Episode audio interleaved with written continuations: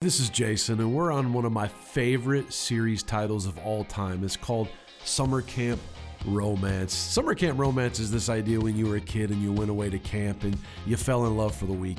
And your emotions were so high and so intense, and the love seemed so real till you went back home and forgot about it till next summer. And what we're doing during this series is looking at that's how people often live their relationship out with the Lord and there's a better way. So let's take a look at what the Word of God says about how our relationship with God can transition from a summer camp romance to a real relationship. Let's get started. This week, we are wrapping up summer camp romance. It is week four. If you were here last week or if you caught it on the podcast, Pastor Brendan Washington spoke last week and it was called Counting the Costs. And I'm just so thankful for him and his family. They brought a word, as Stone would say, I said a word to all of us about counting the cost of following God and uh, what he may be asking you to sacrifice in order to get you the blessing. But the blessing comes after the sacrifice, but we just want the blessing we don't want the sacrifice. And so, for throughout this series of summer camp romance, week one,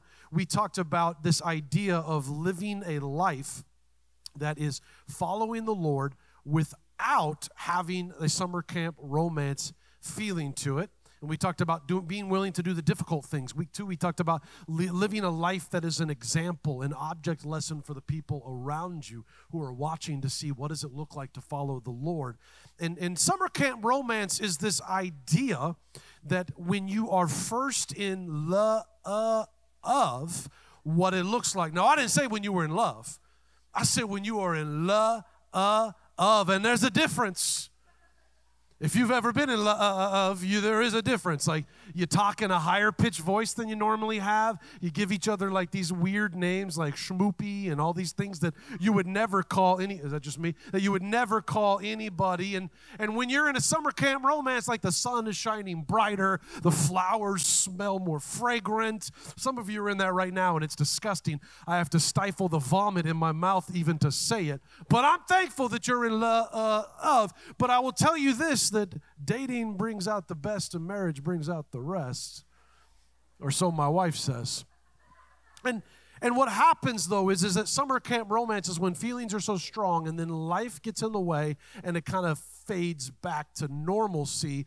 And and that's how, what we do with our relationship with God. That's what we've been talking about for the last month is how do we avoid this thing where God is super close for a while and we're passionate about reading our Bible and we're in prayer and then you just get kind of busy and life just kind of gets in the way and, and, and then it fades. And then what happens though is, is that we live crisis to crisis instead of glory to glory. And what if I told you there is a better way?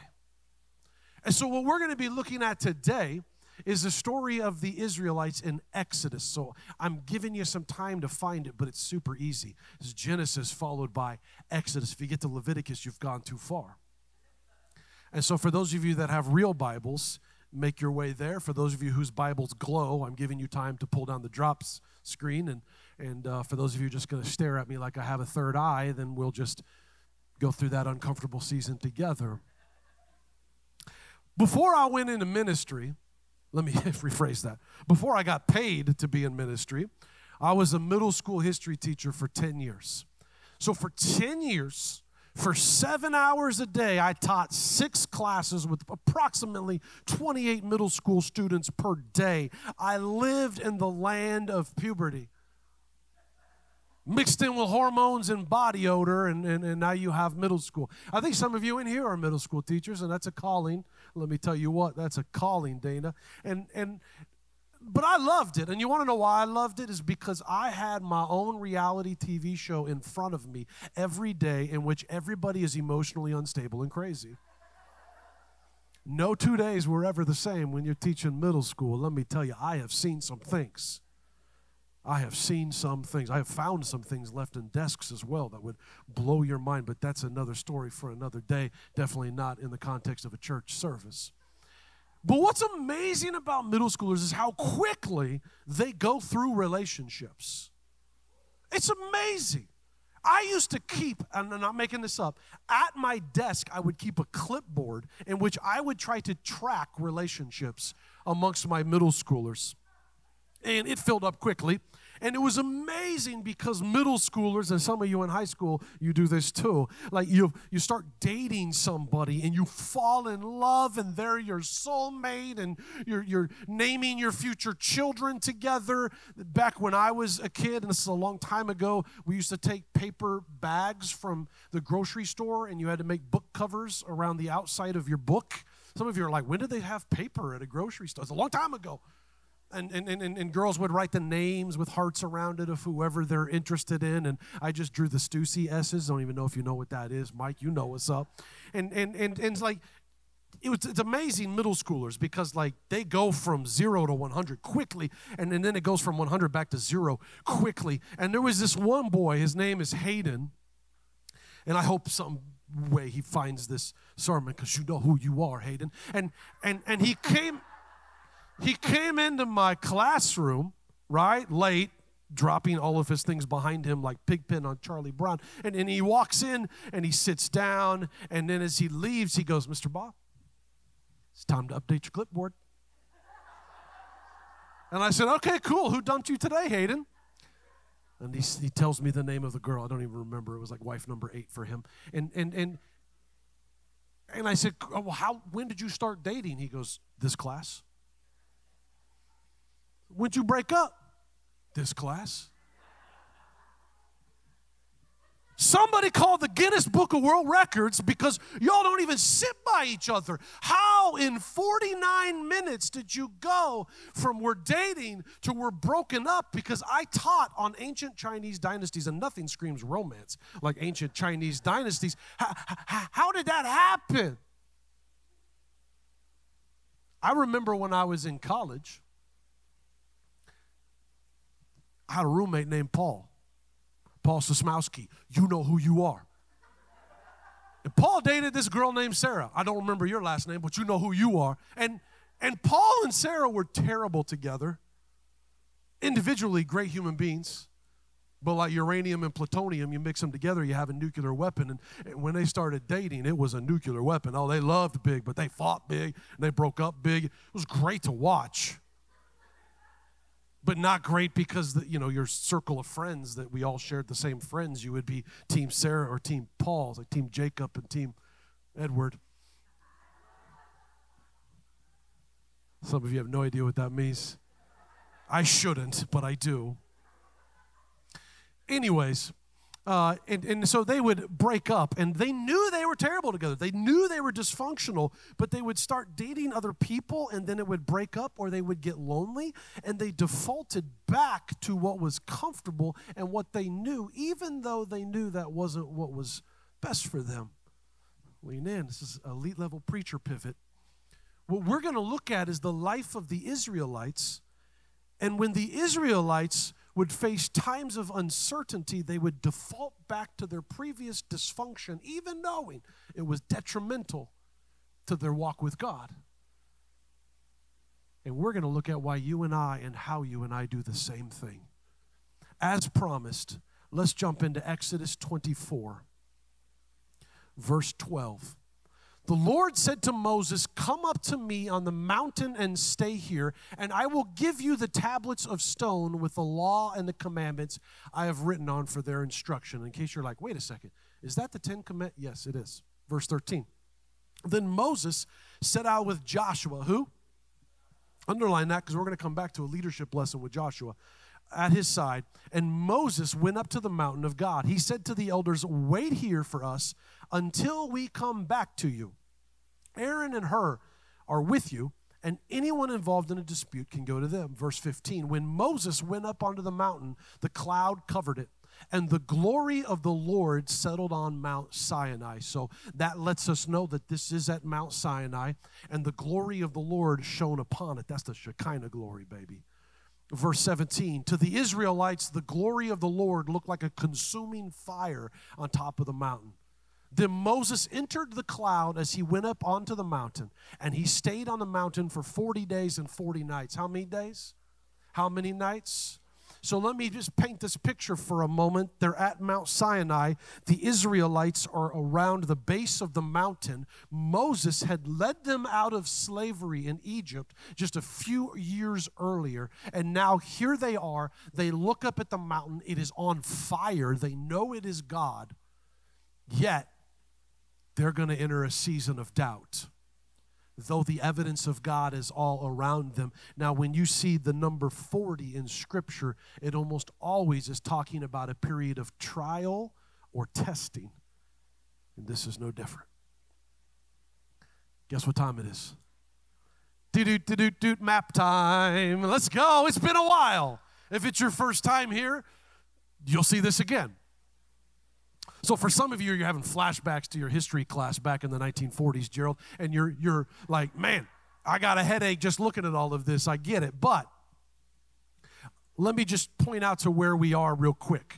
So we're talking about the Israelites. They leave Egypt. You'll see Ramses there, named after several pharaohs. That's Egypt. There's the Nile River going down, though it's floating up. But anyways, now, the red arrows is the way they could have gone. It could have been a very short journey to the promised land.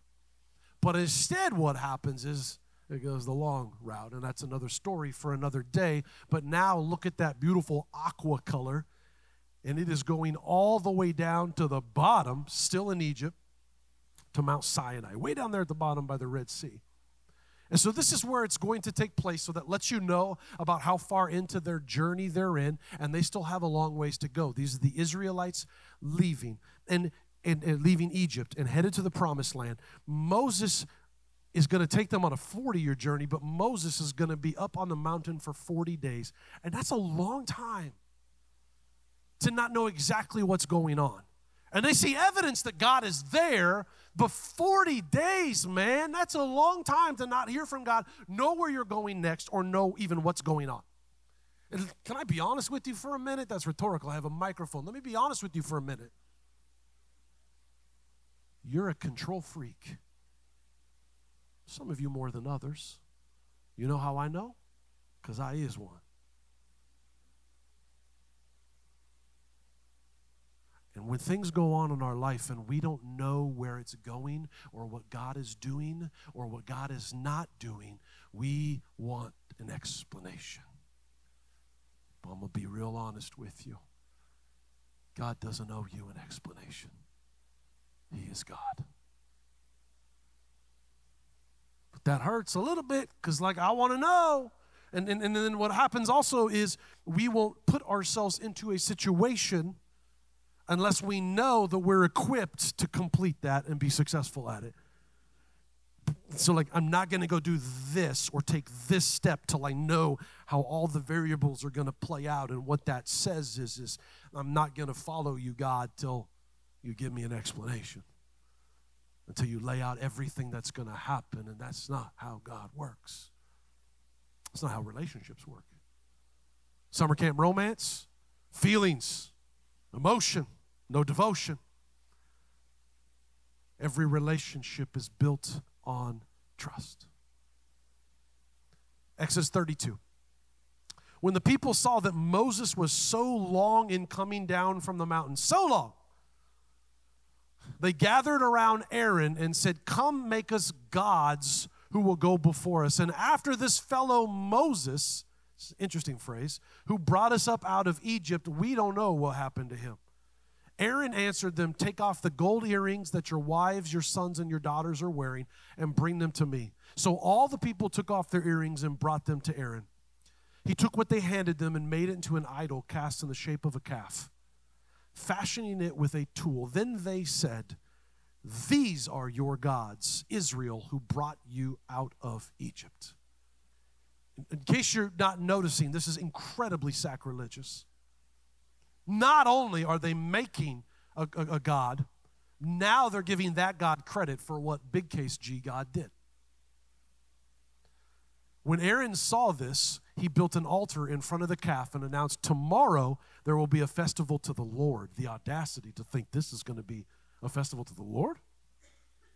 So the next day, people rose early and sacrificed burnt offerings and presented fellowship offerings.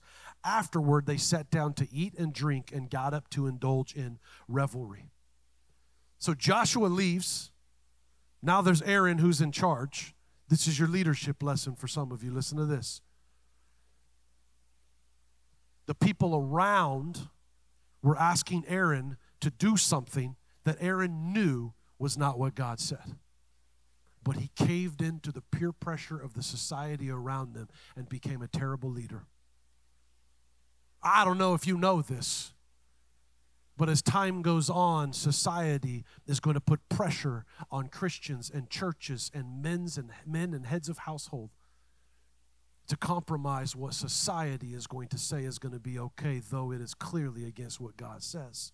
So my question is, what kind of leader are we going to be? Because he caved and he gave in. And it says right here that they would eat and drink and got up to indulge in revelry. Here's an artist's painting of this. Now, the revelry is just one simple word, but, but if you study it, well, the Hebrew, it, it is making a clear reference to worshiping like the pagans worship. And, and, and pagan worship involved a particular song, incantations, some dancing, and there's even a chance that it involved in sexual fornication because that was pretty commonplace for worship in in a pagan way. So imagine from God's perspective for just a moment. I brought them out of Egypt, I showed them my faithfulness, and in the middle of 40 days, how quickly they forget what we've done how far we've come and how I've blessed them. So my question when I'm looking at this is like why why a calf? Why why not a Asherah pole or a Baal or something? Like why why a calf? Well, remember we talked about where they came out of slavery. Where'd they come from? Starts with an E and ends with Egypt. You want another guess? Yeah, you're smart. They came out of Egypt slavery. And there's a chief god at this time, lowercase g in Egypt, by the name of Apis. Those of you taking notes, A P I S. Here's a picture of it, literally on a papyrus scroll.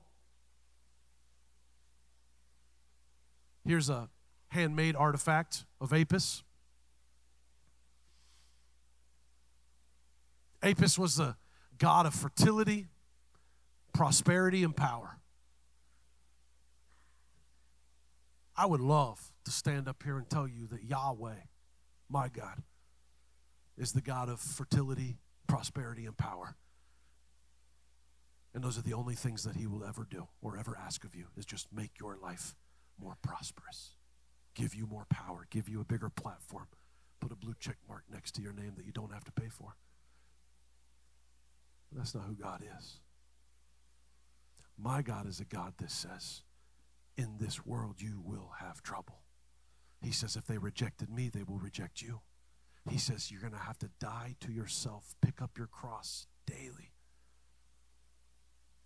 and that it will not be better, but it will be worth it. And during a season where the Egyptians didn't know what was going on, didn't know what was next, didn't know what was going to be asked of them, went through a difficult time they wanted to create their own God. Here's another picture of what an artist says this scene would have looked something like.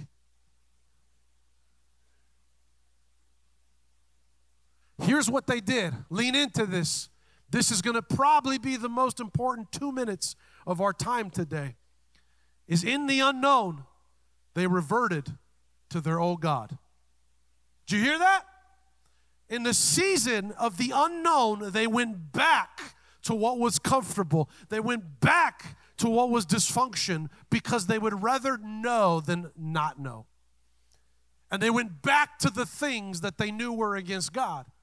And, and you and I do this now. We may not have a golden calf in our house, but some of you, some of us, we go back in times of uncertainty to relationships, to money, Money gives us a false sense of security and power, and prosperity.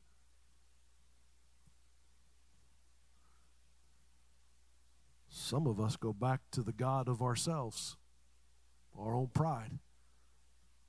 We forget what the Israelites forgot. The Israelites forgot for a moment that it was God who got them out of slavery. And so what's interesting is, is that you and I sometimes we forget and we think that it was ourselves that got us salvation. That we're the ones that hung on the cross. You know what I think the God, lowercase g, of today's modern church is? Convenience. We go to church when it's convenient. Aren't you thankful you're here today? There's people that were supposed to be here today, but they had a hard week from work and taking their kids to sports games, so they took Sunday off to rest.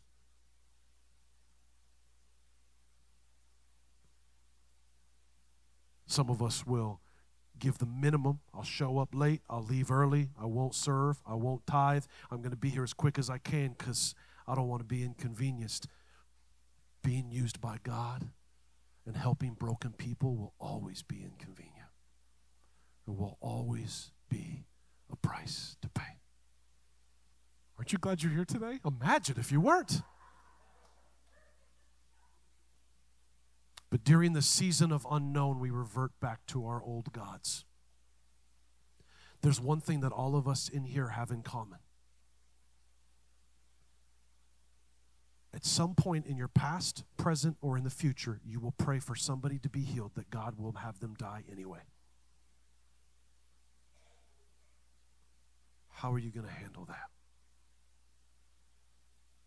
We're all going to be praying for something that God is going to say, no, that's not my will. How are we going to handle that? Here's a great question, too. How's God going to handle this when He finds out what they did down there? Spoiler, not well. Because God takes having other gods before Him very serious. More serious than you and I give it credit for today. Here we are, 32, verse 7. Then the Lord said to Moses, Go down because your people, whom you brought out of Egypt, have become corrupt. So now he's like pushing the blame over to Moses. Like, your people. They have been quick to turn away from what I commanded them, and they have made themselves an idol cast in the shape of a calf. They have bowed down to it and sacrificed to it, and have said, These are your gods, Israel, who brought you out of Egypt. Not only did they make their own God, not only did they, they in, involve worshiping with it, engage in worshiping, they, they, they also gave it credit for the things that God did. What's the reason you have a very, very next breath in your lungs right now? Don't you give credit to anything other than God. Verse 9 I have seen these people, the Lord said to Moses. They are stiff necked people. Now leave me alone so that my anger can burn against them, that I may destroy them. Ooh, God, he ain't happy. He says, Then I will make you into a great nation. What he simply says to Moses right here is, I'm going to wipe them out again, but the same promise I gave to Abraham, I'm going to give to you. I will still make a great nation. Now, now there's a lot of things in this world that divide us. Even let's talk about within the church. I got one phrase, two words that I can say that will divide this room right now. Are you ready? Donald Trump. Every one of you has some sort of opinion right now, and I doubt it's indifference. I'll do something slightly less controversial but equally as divisive Taylor Swift. Now, after the Super Bowl, Taylor and I, our summer camp romance is over. There's always next year. A few years ago, when I first got here, we were in the middle of a huge divide in this church, and it was people who were pro vaccination and anti vax. Like, whatever it is, there's always divides. But I have actually found the one thing that actually really is a divide amongst us. You want to know what it is? Know, I think I should say yes, but I'm not sure. Is this a trick question? Here's the real division. There are only two types of people in this room right now, and you're one or the other. And the first one is this.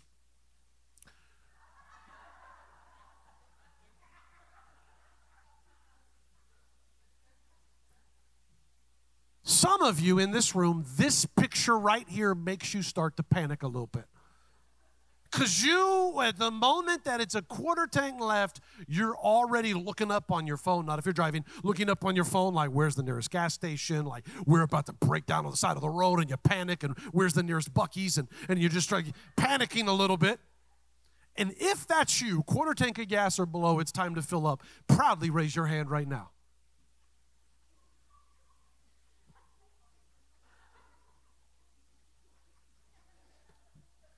Here's the divide. The other half of you saw that picture and thought, there's plenty of gas. And you like this picture.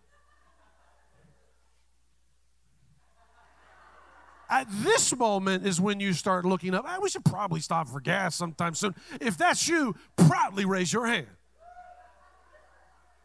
I'm one of y'all too. Because I learned in vacation Bible school the song that said, This little light of mine, I'm gonna let it shine, let it shine.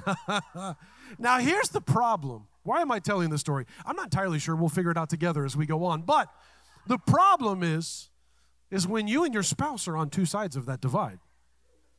It makes for an interesting road trip. Because right about here is when I'm like, hey, I think we should probably start looking for a gas station. And, and then my wife's like, no, you should have done that 20 minutes ago. And then I tell her, I'm like, listen, I'm the leader of this home. And she says, We're not at home. This is my car. So, a while ago, a little while ago, not long, uh, I got a new car. And I don't mean to brag. It's a 28 Camry. No, 2018 Camry. Wow. 28. Yeah, they give me stuff four years ahead of time. That's how cool I am. Hashtag influencer. I'd never do that again. a 2018 Camry, don't mean to brag, but previously, right before that, my car still had a cassette tape and I had to literally roll the windows down like this. So 2018 is a big deal to me. Paid for cash, by the way, because that's how I roll. Borrowed from my grandma. And I was driving to Kentucky a while ago, and I've noticed something interesting about Kentucky. I know we have some people who drive from Kentucky every week to be down here, which is amazing. But in Kentucky, if you pass a gas station, you may not ever see one again. And so I was on empty. I mean, empty. Like even I was starting to panic a little bit. Good news is I was in the car by myself, so if I broke down the side of the road, like I wasn't going to tell anybody. And then my wife told me about something that this 2018 Camry has. It's like this is right here. It's a fuel gauge, fuel range. And and what's cool about guys like me that like the little light to shine is now I know exactly how many miles until really it's zero. See, before it's always kind of this game. It's like, you know, I know I'm playing Russian roulette with my car and it may be on the side of the road, but we'll see. And this now, all of a sudden, I felt so much more comfortable. Do you want to know why? It's because now I had the control. Now I knew exactly how far the distance was till I had to make a decision, lean into this. It would be so much easier following God if we had a fuel range for his plan and purpose. I would love if I knew that my prayer would be answered if it was only 13 prayers away. And if I had one of these where I'm like, cool, I just got to pray 12 more times and God will answer. I would love if I had a fuel range that said, hey, God is going to open this door for you and it's going to be this many days away. I would love if I had a fuel range of God to say, okay, this is what I'm going to ask of you, and here's the sacrifice, and this is when I'm going to ask it of you, and it's going to be right here. Because what I would do is it means I took all the control and I wouldn't have to trust. But that's not how God works. For those of you that are married, imagine if your spouse didn't actually believe that you loved them. And every day they had a list of things that you had to do to prove that you loved them They wouldn't trust you.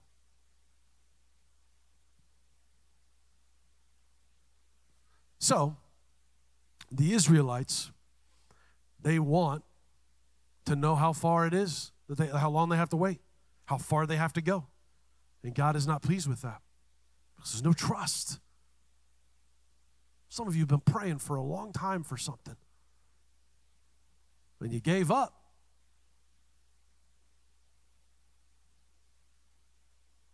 Because you don't actually trust that He hears you. What does that mean to God? It's pretty funny, actually, when we think about it, that we have no problem thinking that God created the whole universe with just his words. Yeah, that's no problem. Yeah, I believe God did that. We have no problem believing that Jesus conquered death, that he went to heaven to prepare a place for us. Yeah, that's no problem. I believe God can do that. I believe God can do that. But my situation right here, God can't do that. Sounds pretty ridiculous, right? But how many of us have been there before? So, where we left off, God is mad. He's about to destroy them, which is an interesting part to have the mood music start playing in five, four, three, two, one. Praise God. Listen to this. But Moses sought the favor of the Lord his God. Lord, he said, why should your anger burn against your people? Your people, God whom you brought out of Egypt with great power and a mighty hand. Why should the Egyptians say it was with evil intent that he brought them out to kill them in the mountains and wipe them off the face of the earth? He's saying, Why would you bring them so far? To just give up now. Turn from your fierce anger, relent, and do not bring disaster on your people. Remember your servants Abraham, Isaac, and Israel, to whom you swore by your own self I will make your descendants as numerous as the stars in the sky, and I will give your descendants all this land I promised them, and it will be their inheritance forever. Then the Lord relented and did not bring disaster on the people that he threatened.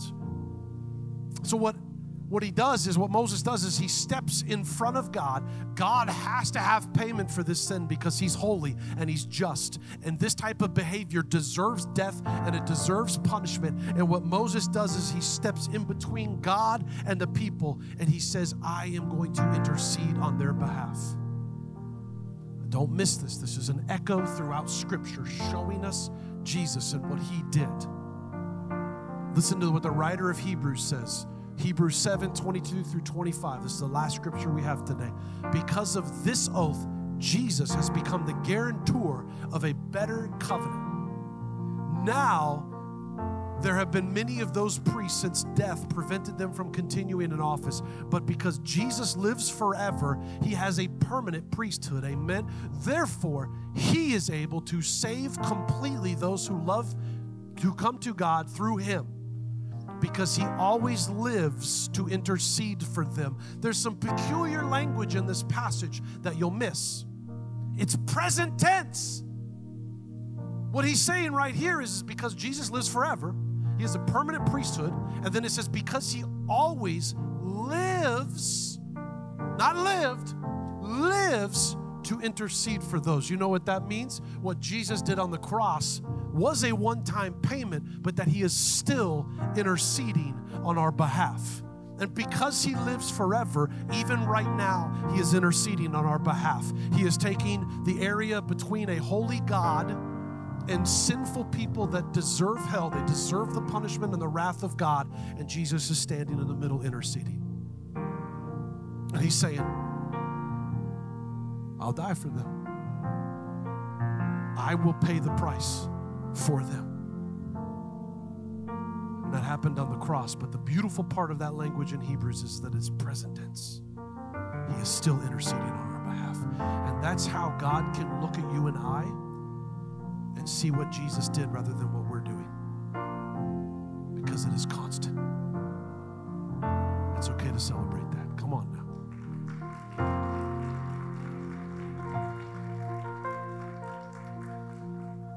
We're wrapping up summer camp romance. I'm just thinking about times and seasons of my life of my own relationship with God, and during times where it felt so close. And, and, and I know what happened in those seasons where God felt the closest He's ever felt. God is omnipresent. He's never closer or further away. It was my dependence on Him that changed. And during those seasons of pain and brokenness, He felt closer because I was dependent upon Him. It was my daily bread. It was during those times of brokenness where I didn't know if I was going to make it through just one day. He was there. So, how do we avoid summer camp romance? Be willing to do the difficult things. Be willing to have a life that's a living example for those of you that those that are around you for counting the cost of following Jesus. And the very last thing,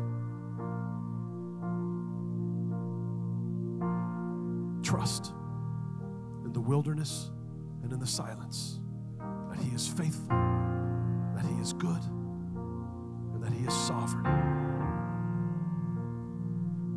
And to remember, while we didn't become free from slavery in Egypt, He did set us free from being slaves to sin. And He did set us free from a punishment that was waiting for us. And if He doesn't ever do anything else for me, that's enough. And during those seasons of waiting, I will trust because He's brought me this far.